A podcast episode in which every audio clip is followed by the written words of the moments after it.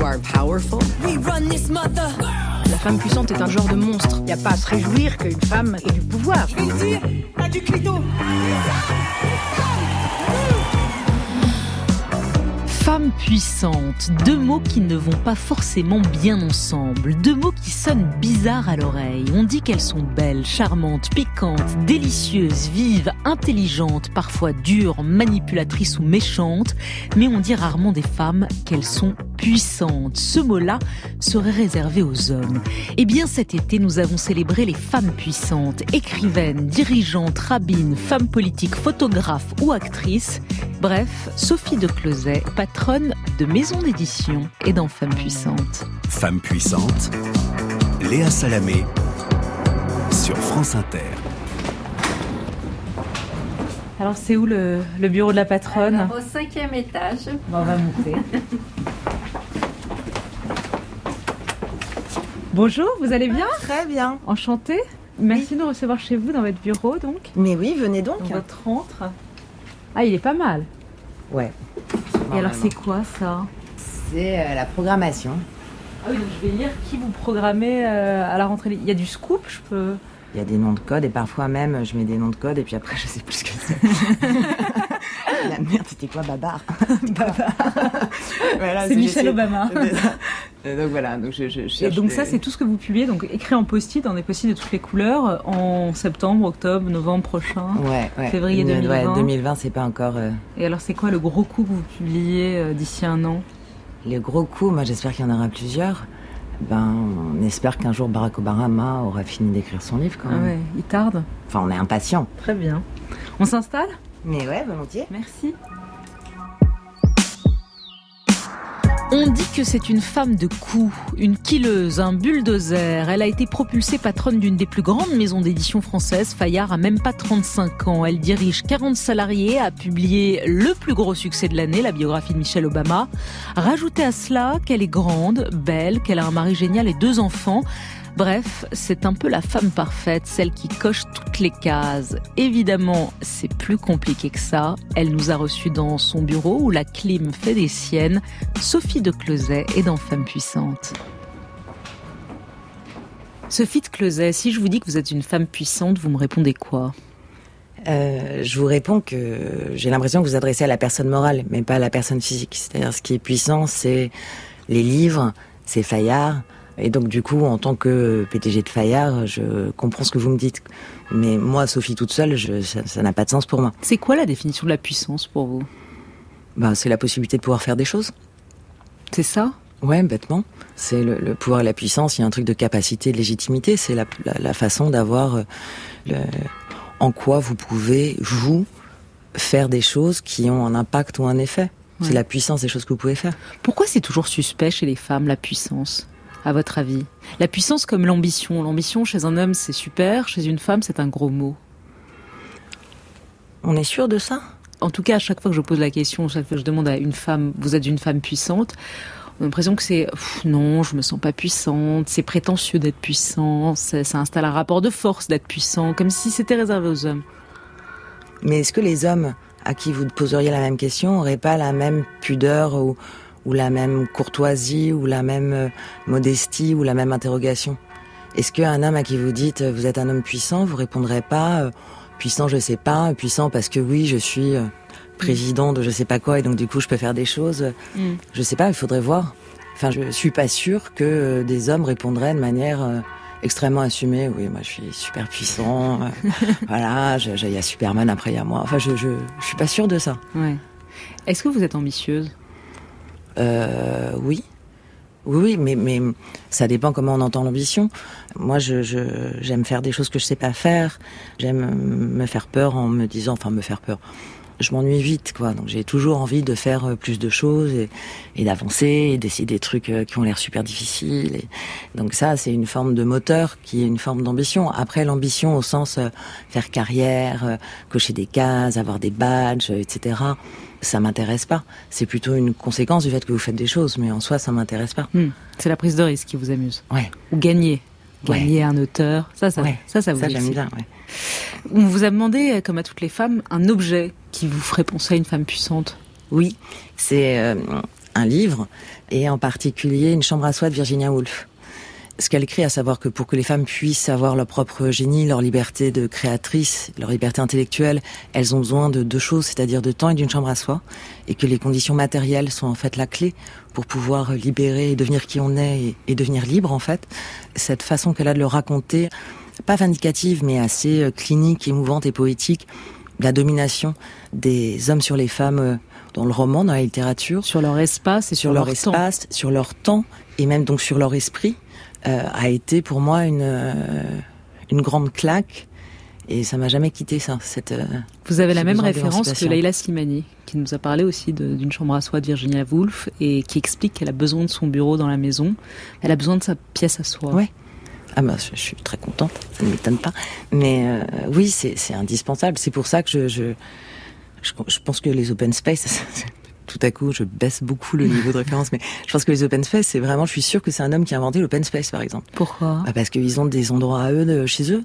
Enfin, parce que penser que tu peux ne pas avoir un endroit à toi au bureau, que c'est indispensable pour que tu puisses être avec les autres et travailler avec les autres, je pense que c'est plus. Euh, vous, vous avez besoin de la fermer cette porte. Ah oui, oui. Il y a des moments, y a des moments où elle est ouverte, il y a des moments où elle est fermée, et surtout là, on a refait tous les bureaux, etc. Et c'était capital pour moi que tout le monde ait sa porte, enfin que tout le monde ait un endroit à soi. Donc vous êtes très anti open space. Ah ouais, je pense que vraiment, c'est, je, je comprends même pas en fait. Pour moi, c'est une, vision de l'enfer au travail. Ah oui, à ce point.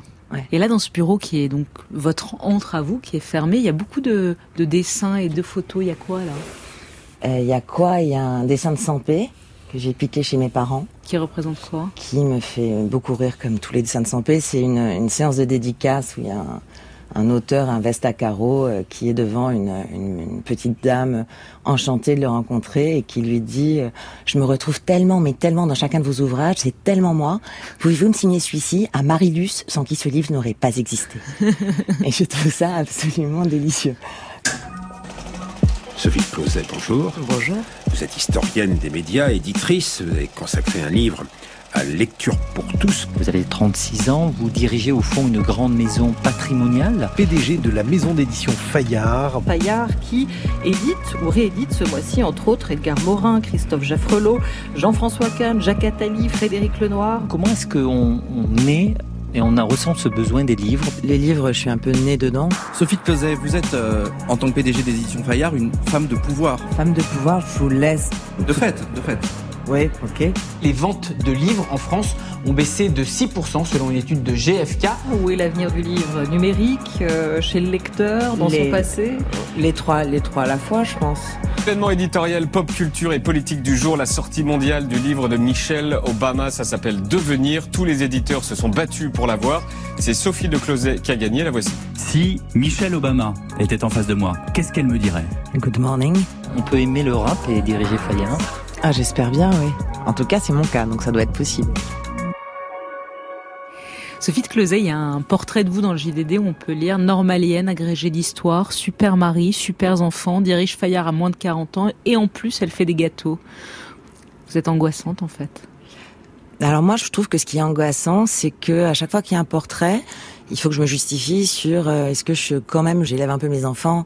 Donc euh, à chaque fois, enfin beaucoup on m'a beaucoup demandé, mais par exemple est-ce que vous faites des gâteaux pour l'anniversaire, qui a l'air d'être une préoccupation pour des journalistes?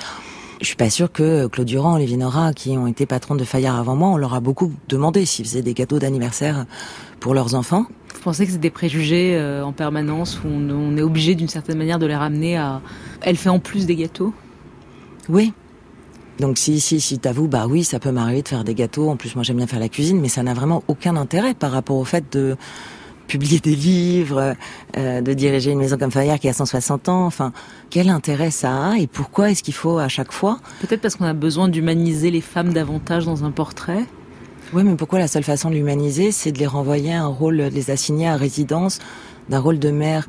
En plus, je trouve que pour les autres femmes, c'est euh, pour le coup, vous me dites c'est angoissant, mais en effet, c'est super angoissant. Euh, tout ce qu'on lit dans la presse féminine, moi, je suis la première à me dire, mais c'est ah là là, elle fait, elle gère euh, sa boîte, ses enfants ont l'air super, elle arrive à faire un soin du visage tous les mois, elle fait une heure de jogging par jour et elle est toujours présente pour ses parents et ses amis.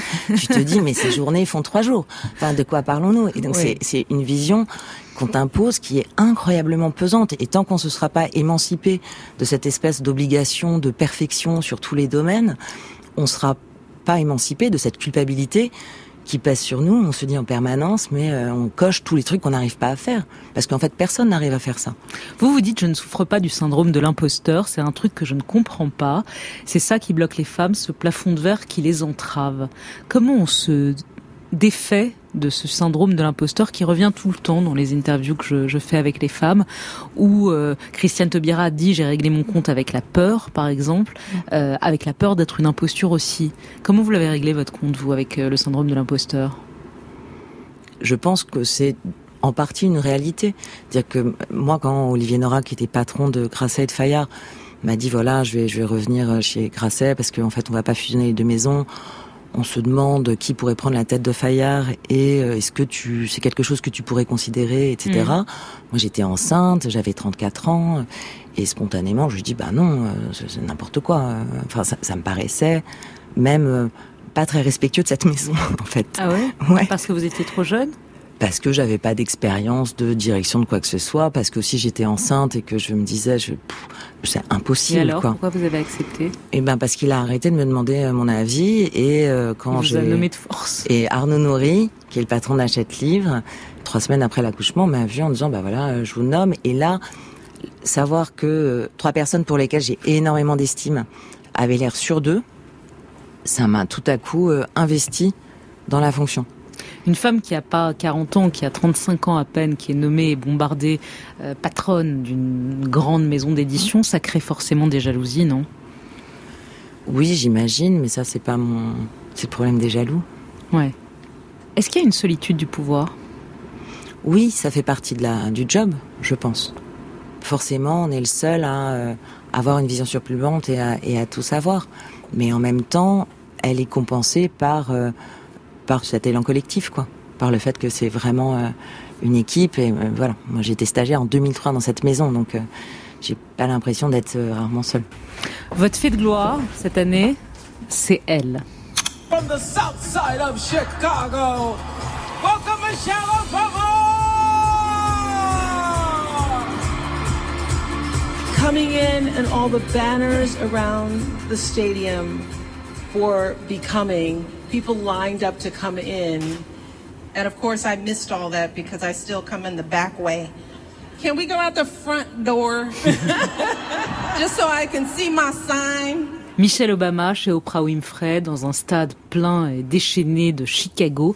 Michelle Obama, c'est une femme puissante. Ah oui, oui, c'est une femme puissante. En tout cas, l'effet qu'elle fait, le charisme qu'elle dégage, le message qu'elle porte, l'enthousiasme qu'elle soulève dans le monde, ça, c'est un signe de puissance, ouais.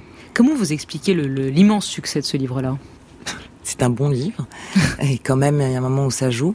Euh, c'est vraiment un livre formidable. Je pense que ce qu'elle incarne et la manière dont elle le raconte, avec une sincérité qu'on n'attendait pas pour une personnalité de, de cette envergure, euh, a beaucoup plu et séduit et surpris.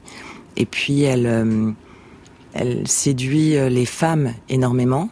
Moi, il y a beaucoup, beaucoup d'hommes que j'ai rencontrés avant la publication qui me regardaient avec un air navré en disant mais elle a juste épousé un président en fait. Euh, ça n'a aucun intérêt. Euh, alors que toutes les femmes étaient extrêmement enthousiastes et impatientes de livre. Et, euh, Mais en fait, elle a fait quoi d'autre que d'épouser un président? Elle a déjà un parcours, elle toute seule, de, du Southside de Chicago, où elle arrive au top, à une position incroyable, extrêmement jeune, près des études brillantes, dans un cabinet d'avocats américains. Elle est promise à une carrière hyper brillante, et en effet, elle rencontre Barack Obama, son destin dévisse, et elle met sa puissance au service de leur destin commun et de sa vision à lui. Mais c'est vrai que c'est ce qui est un peu étonnant, c'est-à-dire que, comme vous dites, elle était brillante, elle a fait Princeton, ouais. elle a fait Harvard, et elle décide de, de se mettre dans l'ombre de, de, son mari. Elle aurait pu, elle, être, je ne sais pas si présidente des États-Unis, mais en tout cas, elle décide volontairement de, de, de mettre le couvercle sur... Euh, oui, alors c'est un processus qu'elle raconte et qui est long et qui va pas de soi, mais elle se rend compte qu'il est habité par une vision, par un destin et par une ambition qui peut avoir des effets positifs et historiques sur son pays et qu'il est temps qu'elle l'aide, qu'elle le soutienne et qu'ils y arrivent à deux. Et d'ailleurs, la deuxième partie du livre, c'est Becoming Us et c'est vraiment la construction d'un couple. Vous pensez que cette image du power couple, comme on dit, du couple de pouvoir, c'est quelque chose qui fait rêver les gens? Je sais pas si ça fait rêver les gens. En tout cas, cette réussite-là en commun, ce couple qui, alors qu'elle elle explique les épreuves euh, qu'ils ont traversées, que ça n'a pas toujours été très simple, qu'elle a eu parfois envie de, de le, comme elle le racontait euh, sur la scène de Bercy, de le jeter par la fenêtre euh, juste pour qu'il se fasse un petit peu mal. C'est un couple qui nous ressemble et en même temps qui a un destin complètement incroyable. C'est une super belle histoire. Et maintenant, ils réinventent leur vie post-Maison Blanche d'une manière qui est assez enthousiasmante. Vous dites qu'elle est sincère, qu'elle est charismatique, sans aucun doute, mais c'est vrai que quand on l'écoute dans ces conférences qu'elle a fait, elle en a fait une à Paris, elle, elle, en fait partout dans le monde pour euh, vendre le livre. Est-ce qu'il n'y a pas un côté un peu tarte à la crème dans sa manière de dire si vous voulez, vous le pouvez, si euh, vous devez y croire, euh, vous êtes les meilleurs, vous les femmes. Il y a quelque chose, moi, qui m'a semblé un peu très américain dans la manière de. de... Alors, je pense que peut-être que euh, vous êtes arrivé, Léa, à un moment d'émancipation de, et de, de, de, voilà, et de vous embrasser la puissance qui est la vôtre de telle sorte qu'on n'a pas besoin de vous empowerer beaucoup et que donc ça, voilà, porte moins. Peut-être aussi que euh, ce qu'il faut se demander, c'est euh, quand est-ce qu'on n'aura plus besoin de ça en fait? Et à Bercy, 60% des femmes étaient noires dans le public. Et à Londres, 60% des femmes étaient noires dans le public. Ça veut dire quoi? Bah, peut-être que ça veut dire qu'il n'y a pas de modèle, de pas suffisamment de modèles, pas suffisamment de modèles, pas suffisamment de modèles qui parlent assez fort, qu'on écoute, qui sont assez puissants. Or, du monde du showbiz, dans le milieu économique, dans le milieu politique, il y a des figures, mais il y en a peut-être pas assez pour se projeter. Il faut se dire que c'est possible. Il faut aussi regarder quelqu'un qui vous a montré la voie. Que c'était possible. Vous avez publié l'autobiographie de Michelle Obama, mais aussi Hillary Clinton et Ségolène Royal. Est-ce que vous pouvez me comparer ces trois femmes puissantes, puisque je pense que vous convenez que ce sont trois femmes mmh. puissantes, et me comparer leurs puissances respectives, vous qui les avez publiées, donc fréquentées? Bah, elles sont toutes les trois très brillantes, elles sont toutes les trois très instinctives. Enfin, il se passe quelque chose quand elles entrent dans la pièce, vraiment. Je l'ai vu c'est assez impressionnant. Ségolène Royal, c'est celle avec laquelle j'ai eu la chance de pouvoir le plus travailler. Et de fait, elle est épatante parce que euh, elle écoute vraiment les gens et puis après elle décide en fonction de ce qu'elle a entendu et puis elle fait en sorte que ça advienne et elle le fait vraiment, elle co-construit pour de vrai. C'est-à-dire qu'elle a euh, insufflé dans la maison un vrai esprit d'équipe en faisant des réunions euh, d'équipe qu'elle animait, elle écoutait vraiment les gens. Enfin, il y avait en tout cas une sorte de une combinaison que je trouve assez rare, en tout cas que j'ai rarement vue, de sens du collectif et en même temps de vraie vision et détermination. Ségolène Royal pour un certain nombre d'hommes dont le cerveau n'a pas beaucoup évolué, euh, les femmes sont encore des intruses en politique. Je n'ai retenu que les attaques venant de mon camp. Euh, les attaques qui viennent de l'adversaire, même si c'est dégradant, c'est malheureusement la vie politique. Mais quand ça vient de votre propre camp, donc ce que j'explique, c'est que finalement, une femme qui avait l'outrecuidance de pouvoir penser qu'elle pouvait accéder à la fonction suprême, avait déchaîné des, violences dans la bouche des hommes qui considéraient que finalement je leur prenais leur place d'une certaine façon, alors que j'avais été démocratiquement désigné par une majorité d'adhérents, de militants. Euh, et mais cette légitimité-là, elle m'était refusée tout simplement parce que j'étais une, une femme. Ségolène Royal chez On n'est pas couché, euh, qui raconte euh, son expérience et le sexisme en politique en, 2007 quand elle était candidate à la, mm. à la présidentielle. Le sexisme, il y en a aussi dans le milieu de l'édition? Oui, oui, oui, il y en a partout. Alors après, le milieu de l'édition a cette particularité d'être euh, extrêmement féminisé. Récemment d'ailleurs, c'est un mouvement qui oui. Qui s'est accéléré ces dernières années. Oui, ça s'est ça s'est sans doute accéléré depuis euh, depuis une, une, dizaine d'années. C'est même difficile de recruter des, des hommes. On ouais. souffrait du problème inverse. Oui. Euh, les lecteurs, pour autant qu'on les connaisse, euh, sont majoritairement des femmes. Et donc du coup, c'est plutôt un secteur extrêmement féminisé. Il n'en reste pas moins que, oui, il y a évidemment un sexisme latent et que euh, maintenant, les, les, femmes sont tellement nombreuses depuis si longtemps dans l'édition qu'elles accèdent à des postes de pouvoir. Elles montent, mais il y a eu très très longtemps une batterie euh, d'assistantes, d'attachées de presse, de jeunes éditrices qui étaient confrontées à euh, des journalistes, des responsables de salon, des auteurs qui parfois étaient dans un monde un peu archaïque hmm. les relations hommes-femmes. Et donc, oui, ça a pu être compliqué. Cette femme, en revanche, qu'on va écouter, je crois pas qu'elle a souffert d'une forme de mépris de la part des hommes, parce qu'elle avait du caractère, beaucoup de caractère. Françoise Verny, comment dirige-t-on une maison d'édition? Eh bien, je ne sais pas. Je suis dans ce métier depuis plus de 20 ans, je n'ai pas toujours eu des postes de responsabilité, mais assez vite, et je ne sais toujours pas comment on dirige. Parce que je ne parle pas de la direction générale qu'assume par exemple Claude Gallimard chez Gallimard, mais je parle de la direction littéraire, c'est très difficile parce que ça dépend de tout, de chaque auteur. Tout est différent selon les auteurs. Voilà. Françoise Verny, vous vendez à la fois du rêve et du papier. Qu'est-ce qui est le plus important? Ben, on vend très bien le papier quand on vend bien le rêve. C'est donc très difficile de... Est-ce qu'on peut vendre du papier sans vendre du rêve bah non. Ça arrive à certains éditeurs peut-être Oui, mais tout de même ce qu'on cherche, c'est tout de même à vendre euh, ce qu'on appelle de la mythologie, donc du rêve. Est-ce qu'on peut vendre du papier sans vendre du rêve? Non, je crois pas. C'était qui Françoise Vernier? Françoise Vernier, c'était une, une éditrice euh, brillante, incroyable, charismatique, qui a été chez Grasset, chez Flammarion, euh, dans les années 70-80. C'est là où elle était au summum de son rayonnement, qui a découvert beaucoup d'auteurs, qui a été l'éditrice de mon père, que voilà que j'ai eu la chance de connaître et qui était une femme d'intelligence, d'une générosité et d'une vision incroyable. Et quand on écoute une autre euh, grande éditrice, Teresa Cremisi, qui parle de sa relation à ses auteurs, et notamment à Michel Houellebecq, on a l'impression qu'il y a toute une notion aussi où elle est son infirmière, elle est sa nounou, elle est sa, sa confidente, elle est sa psy. Est-ce que vous avez ce rôle-là, vous, avec certains de vos auteurs, d'être euh, une nounou? Euh, là encore, je ne sais pas si on demande à Antoine Gallimard s'il est nounou. Non, mais elle le dit elle-même. Que oui, bien sûr. Non, en tout cas, pour Houellebecq, elle a dû le, le porter souvent. Moi, ce que je crois et ce que j'ai observé, c'est que c'est tellement difficile d'écrire si vous avez le choix, si votre rapport au monde peut se régler différemment, vous le faites pas. C'est trop difficile. Quand je croise des gens qui me disent ah c'est dommage j'ai pas le temps sinon j'écrirais un roman comme je sais pas qui. Ben non en fait tu l'écrirais pas parce, que, tu choisis pas parce que c'est une urgence, c'est une nécessité parce qu'en fait euh, c'est tellement difficile, c'est un exercice solitaire que vous portez pendant des mois, quel que soit le genre de ce que vous écrivez et ensuite vous le donnez à quelqu'un, un éditeur à qui vous faites quand même un cadeau et un acte de confiance insensé qui va s'emparer de ce texte que vous avez porté seul dans lequel vous avez mis énormément de vous et qui va progressivement entamer un processus de dépossession pour en faire un objet public qui ne vous appartient plus tout à fait. Et après la sortie d'un livre, c'est une expérience quand même de votre insignifiance sur Terre, c'est-à-dire que aucune réception aussi fantastique soit-elle ne peut être à la hauteur de ce que vous avez mis dans ce livre-là. Donc forcément, c'est des moments qui sont euh, euh, déstabilisants et forcément l'éditeur est là pour faire en sorte que ça se passe le mieux possible. Quel livre vous avez raté, Sophie de Closet euh, Quel livre j'ai pas réussi à avoir Ouais. oh ben, ben, pas mal. que vous vouliez beaucoup et ça vous est passé sous le dé. Par exemple, Sapiens d'Harari. Ouais. Euh, L'agent me l'avait donné à lire en anglais et j'avais dévoré ça dans la nuit et je m'étais dit c'est incroyable. C'est vraiment l'efficacité narrative est formidable, ça va beaucoup marcher. Et puis après, il y a eu des enchères qui sont un peu envolées.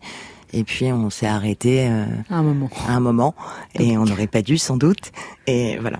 Qui l'a eu Albin Michel. Albin Michel. Parce qu'on sait, on sait toujours après si on a payé trop cher ou pas assez cher un livre. Et alors justement, vous avez payé combien le, le Michel Obama? Ah mais je vous le dirais pas. C'est un secret d'État. C'est un secret, pas d'État, mais c'est un secret. Est-ce que vous avez payé plus pour le Michel Obama que pour le Hillary Clinton? Ah oui. Ah ouais. C'est le livre le plus cher euh, publié par Fayard? Bah, C'était deux livres. Enfin, oui, parce qu'il y a le Barack Obama, le, le livre de Barack Obama et le livre de Michel Obama. Euh, oui, c'est un gros contrat. Oui. Hmm. Mais après, encore une fois, un gros contrat, c'est quoi? Juste pour donner aux, aux auditeurs un ordre d'idée. Je ne donne pas le chiffre, mais c'est plusieurs millions? Non. Euh, enfin, je mets les Obama de côté. Généralement, le, le, le, contrat, en fait, on donne une avance, une avance et un pourcentage sur les revenus de la vente des livres. Donc, du coup, c'est en gros notre prise de risque, le contrat et l'avance, puisque l'avance, elle est garantie que le livre se vend ou vende pas, l'auteur la conserve. Donc du coup, vous savez, si vous faites un pari, vous savez un an et demi après, mm. si vous avez fait un pari, parfois il y a des livres où vous mettez 8000 euh, euros d'avaloir, et en fait c'était un pari complètement absurde parce que vous avez vendu 200 livres, et puis parfois vous pouvez donner 150 000 euros d'avaloir, et puis en fait euh, le livre a rapporté quatre fois plus. Donc euh, généralement, les auteurs touchent entre 8 à 15% du prix de vente Donc, hors taxe Obama, combien? Je vous dirais pas. Plusieurs millions quand même là. Je vous dirais pas. Ça coûte forcément cher pour gagner. Pour gagner, euh, bah, la question c'est une fois euh, un an et demi après la publication du livre de Barack Obama, est-ce qu'on est rentré dans nos frais ou pas? Hmm. Je pense qu'on sera rentré dans nos frais. Il y a un livre polémique dont on parle beaucoup depuis des années, sur lequel Fayard travaille. C'est une édition annotée de Mein Kampf. Mein Kampf réédité par Hitler. C'est une très mauvaise idée, dit Jean-Luc Mélenchon. c'est un texte criminel. Ce texte, c'est la condamnation à mort de 6 millions de juifs et de 50 millions de personnes qui ont été plongées dans la Deuxième Guerre mondiale. Alors on me dit oui, mais ça sera accompagné de remarques critiques. Mais quelle critique voulez-vous qui soit donnée supérieure aux faits eux-mêmes, ces meurtres de masse? Alors vous lui répondez quoi, Mélenchon? Il prend critique au sens, euh, on dit que c'est pas bien. Euh, la question n'est pas là. La question, c'est de savoir si presque 100 ans après la publication de ce texte, euh, il n'est pas temps d'en faire un objet de savoir, de raison. Et si on pense pas que l'histoire, la science, peut euh, arrêter de faire de ce livre un fétiche maléfique. En fait, je ne sais pas de très bien de quoi il a peur. C'est le rôle qu'il a été. C'est quand même paradoxal de penser. Il est toujours le Mein Kampf quand on se le procure. En général, ce n'est pas que les historiens qui se le procurent quand on a une. C'est bien pour ça. Je pense qu'il faut en faire un objet. Enfin, en tout cas, que notre projet d'analyse et d'édition de Mein Kampf est un projet scientifique sur lequel travaillent euh, à peu près une quinzaine d'historiens depuis des années qui reprennent l'édition allemande et il y aura plus de textes d'historiens dans le livre qu'on va publier que de textes d'histoire. Il va sortir quand, Mein Kampf? L'an prochain. Donc vous assumez, vous irez jusqu'au bout? Ah bah oui, bien sûr, je, on en est très fiers de ce projet. Gallimard a eu tort donc, selon vous, de différer la publication des pamphlets de Céline J'en sais rien. Je pense que les deux projets, je ne sais pas assez sur le projet parce qu'il n'a pas été vraiment euh, explicité de publication des pamphlets de Céline. Euh, je ne sais pas très bien ce qu'il était, mais en tout cas, ce que je pense, c'est que ce sont deux projets qui n'ont rien à voir et deux textes qui n'ont rien à voir. Mein Kampf, c'est un des livres les plus importants de l'histoire du XXe siècle, et c'est un livre qu'on peut pas. Vous le dire comme ça. Euh bah, comme euh, l'archipel du Goulag, comme le petit livre rouge, il y a peu de livres qui ont changé l'histoire, ou en tout cas qui ont un rôle mm. atroce, barbare, criminel, mais en tout cas qui ont un rôle. Voilà, pour moi, c'est un constat. Et ce livre-là, c'est pas encore un objet d'histoire. On peut même pas le lire en français tel qu'il a été euh, écrit. Il n'y a pas de traduction.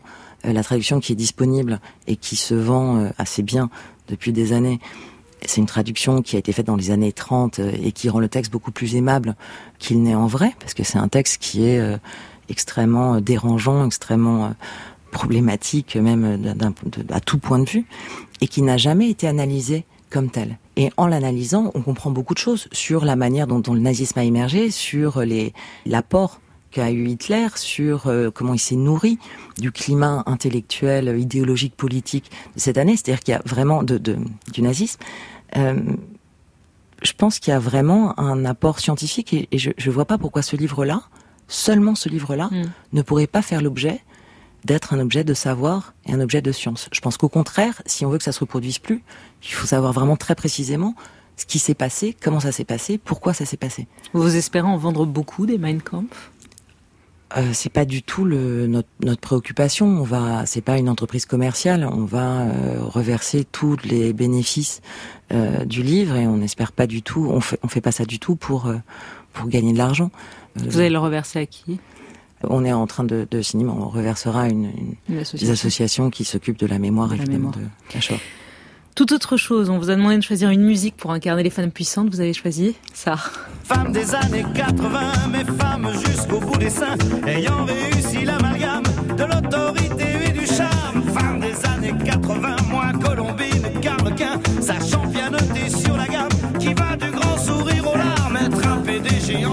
Sexy comme autrefois les stars, être un général d'infanterie, rouler des patins au conscrits, enceinte jusqu'au fond des yeux, qu'on a envie d'appeler monsieur, être un flic ou pompier de service et donner le sein à mon fils.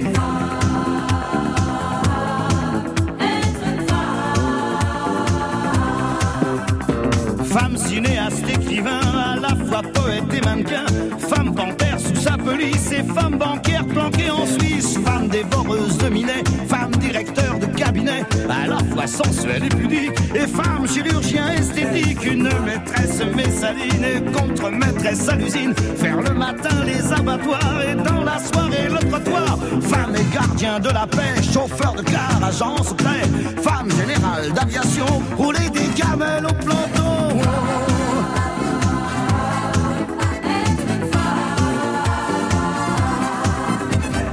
Être un major de promotion, parler six langues, ceinture marron, championne du monde des culturistes et Messi, impératrice, enceinte jusqu'au fond des yeux, qu'on a envie d'appeler monsieur, en robe du soir à talons plats, qu'on voudrait bien appeler papa, femme pilote de long courrier, mais femme à la tour contrôlée, galonnée jusqu'au fort jartel et au steward rouler des pelles, maîtriser à fond le système, accéder au pouvoir présidence et de la faire border la France.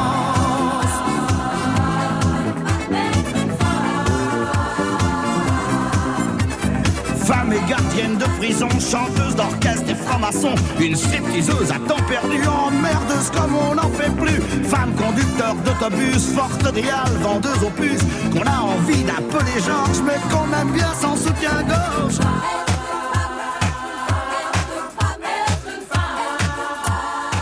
Femme des années 80, sexy jusqu'au bout des seins, ayant réussi l'amalgame de l'autorité et du charme. Sophie de Closet, ça pourrait être votre définition, sauf que vous êtes femme des années 2010. Non, je crois pas. Mais en fait, je pense qu'il y a un lien entre Virginia Woolf et Sardou. Et Michel Sardou. Ouais. Euh, C'est-à-dire que Lequel? Ah. Là, tout de suite, je vois pas. Ah voilà. Et ben non, dans, dans Une chambre à soi dont on parlait tout à l'heure, Virginia Woolf, elle dit que les femmes sont partout présentes dans la littérature et qu'elles sont toujours définies par rapport aux critères des hommes. Et qu'en fait, elles servent, elles sont investies du pouvoir magique d'être un miroir grossissant pour les hommes et de les investir de leur pouvoir. Et Femme des années 80, qui est l'archéologie des clichés de la femme puissante, avec laquelle moi j'ai- je suis née en 78, donc la chanson doit dater de 80, donc j'ai grandi avec cette bande son. Euh, on choisit pas toujours, bah ouais. Vous aussi peut-être. Euh, c'est quoi? C'est une femme puissante dans cette chanson, dans le texte de cette chanson, c'est une femme vue selon les critères de réussite des hommes et les clichés que un homme euh, macho peut poser sur une femme sexy et séduisante. Donc c'est vraiment exactement ce qu'elle décrit. C'est-à-dire les femmes n'existent dans les œuvres de création de fiction que par rapport à des critères purement euh, euh, masculins. On va parler de l'homme de votre vie maintenant, qui parle de vous. C'est une chance extraordinaire d'avoir sa fille pour éditrice. Pourquoi? Euh, Bon, bien sûr, il y a le deep sublimé, travailler avec sa fille, c'est bon. Mais c'est pas seulement ça. C'est que sur un texte, elle a des jugements très rapides, très sûrs, très précis. Très souvent, vis-à-vis d'un auteur comme moi, qui a un certain nombre de Avoine, best-sellers au compteur, Ah une oui. jeune éditrice hésitera à dire ben non ça ça va pas à dire oh non mon Dieu pourvu il y a toujours euh, dans il y a une censure or dans le cas précis évidemment il n'y en a aucune. Voyez-vous quand j'ai voulu faire mon autobiographie elle couvrait toute ma vie. Et ma fille euh, un jour m'a dit écoute euh, passé 40 ans c'est plus le même livre on peut pas mettre deux livres en un donc on arrête tout à 40 ans. Vous comprenez bien que rencontre ma mère. auteur euh, qui s'entend dire par son éditrice qu'il faut ficher en l'air la moitié de son livre, mais oui, il le fallait. Et d'un autre côté, elle n'avait aucune réticence à me le dire. François de Closet, donc, dans À voix nue sur France Culture. Sophie Closet, vous êtes une fille à papa? Euh, oui, sans doute. En tout cas, j'ai eu une chance, euh, enfin parmi mille chances insensées, notamment celle de grandir dans, dans la famille où j'ai eu la chance d'être née. Et, euh, et c'est relativement rare euh, de faire de son Oedipe son métier, en fait. Il est dépassé le dip avec euh, papa? J'en sais rien, je me pose pas la question, mais en tout cas, ce que je sais, c'est que l'avantage inouï, enfin, outre le fait d'être né évidemment dans un milieu à Paris, dans un milieu cultivé, euh, où il n'y avait pas de, de, de, de problèmes de matériel, entouré de livres, et où vraiment le cœur de, de la vie c'était les livres, et évidemment une chance insensée parmi beaucoup d'autres.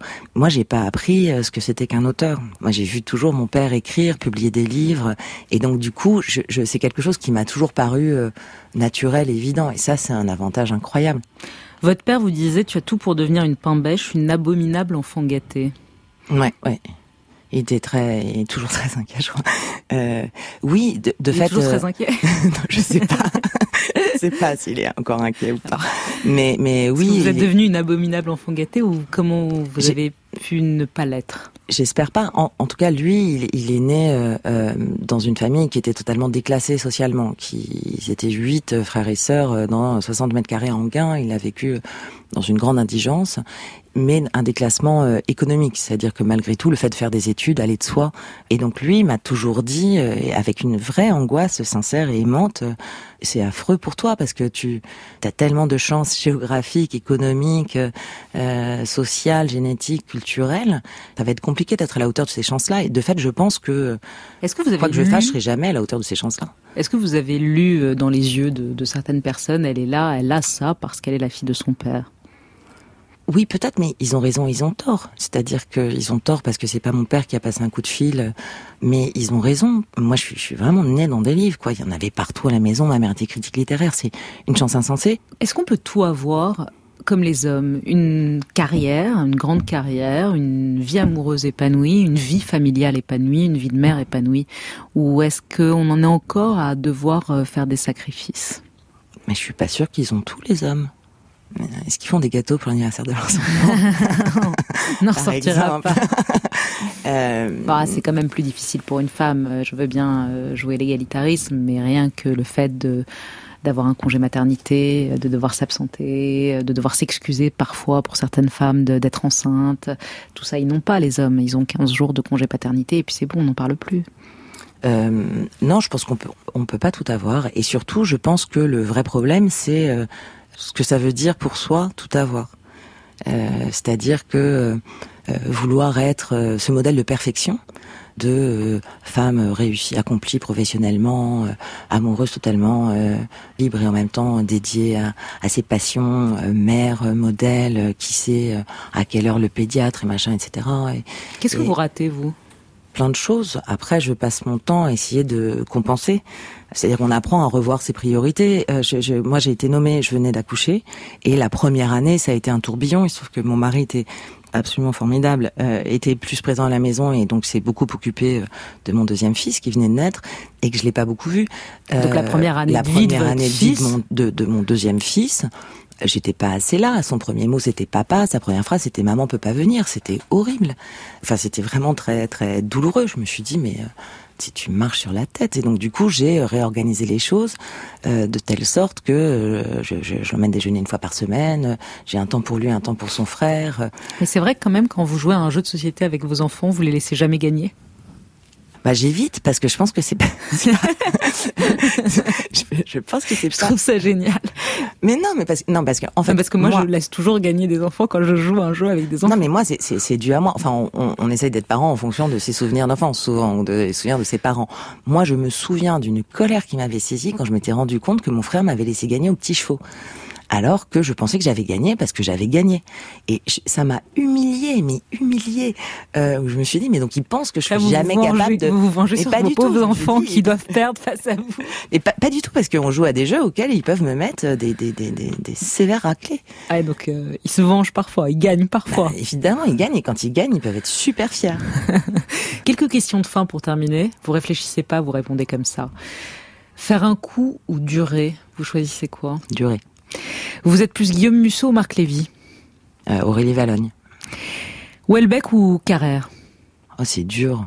Welbeck. Michelle Obama ou Hillary Clinton Michelle Obama. Pourquoi Parce que euh, Hillary Clinton a une forme de rigidité d'ancien monde, ou de pas reconnaître ses erreurs, ou de pas avoir fait un travail d'introspection assez sincère. Ça m'a un peu voilà, déçu. Je pense qu'elle aurait gagné à comprendre vraiment ce qui s'était passé et que c'était pas juste la faute de Trump ou des Russes.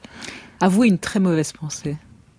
Bah, je crois qu'on a fait le tour avec cette histoire de jeu de société avec mes enfants. hein, C'est bon. Votre plus grande colère? Je me mets assez rarement en colère. Elle est très personnelle. Elle est pas, elle passera jamais. Vous en voulez à quelqu'un et... Ouais. Et ça passera jamais Jamais. Vous êtes rancunière Non, non, c'est quelqu'un qui est plus là. Mais je lui en voudrais toujours. Votre plus grand défaut? Oh là, j'en ai plein. Euh, j'en ai plein. Le Je- pire. Le pire, euh, je pense que je suis très impatiente. Et Dieu dans tout ça? Question Jacques Chancel. J'ai eu une, une petite crise mystique au début de l'adolescence. Et puis après, ça s'est éloigné. Et donc j'ai perdu la foi euh, en chemin. Mais il reste quelque chose là qui m'interroge et que j'ai sans doute pas résolu. Merci Sophie de Closet. Merci, Salamé. Merci de nous avoir reçus dans votre bureau. Merci. Je ne sais pas si je suis encore vivante. Sinon, quelle est cette douleur qui corps se balance au-dessus d'une mer immense, mais je m'accroche à vous. Il ne me reste plus que quelques souvenirs d'enfance qui déjà deviennent flous.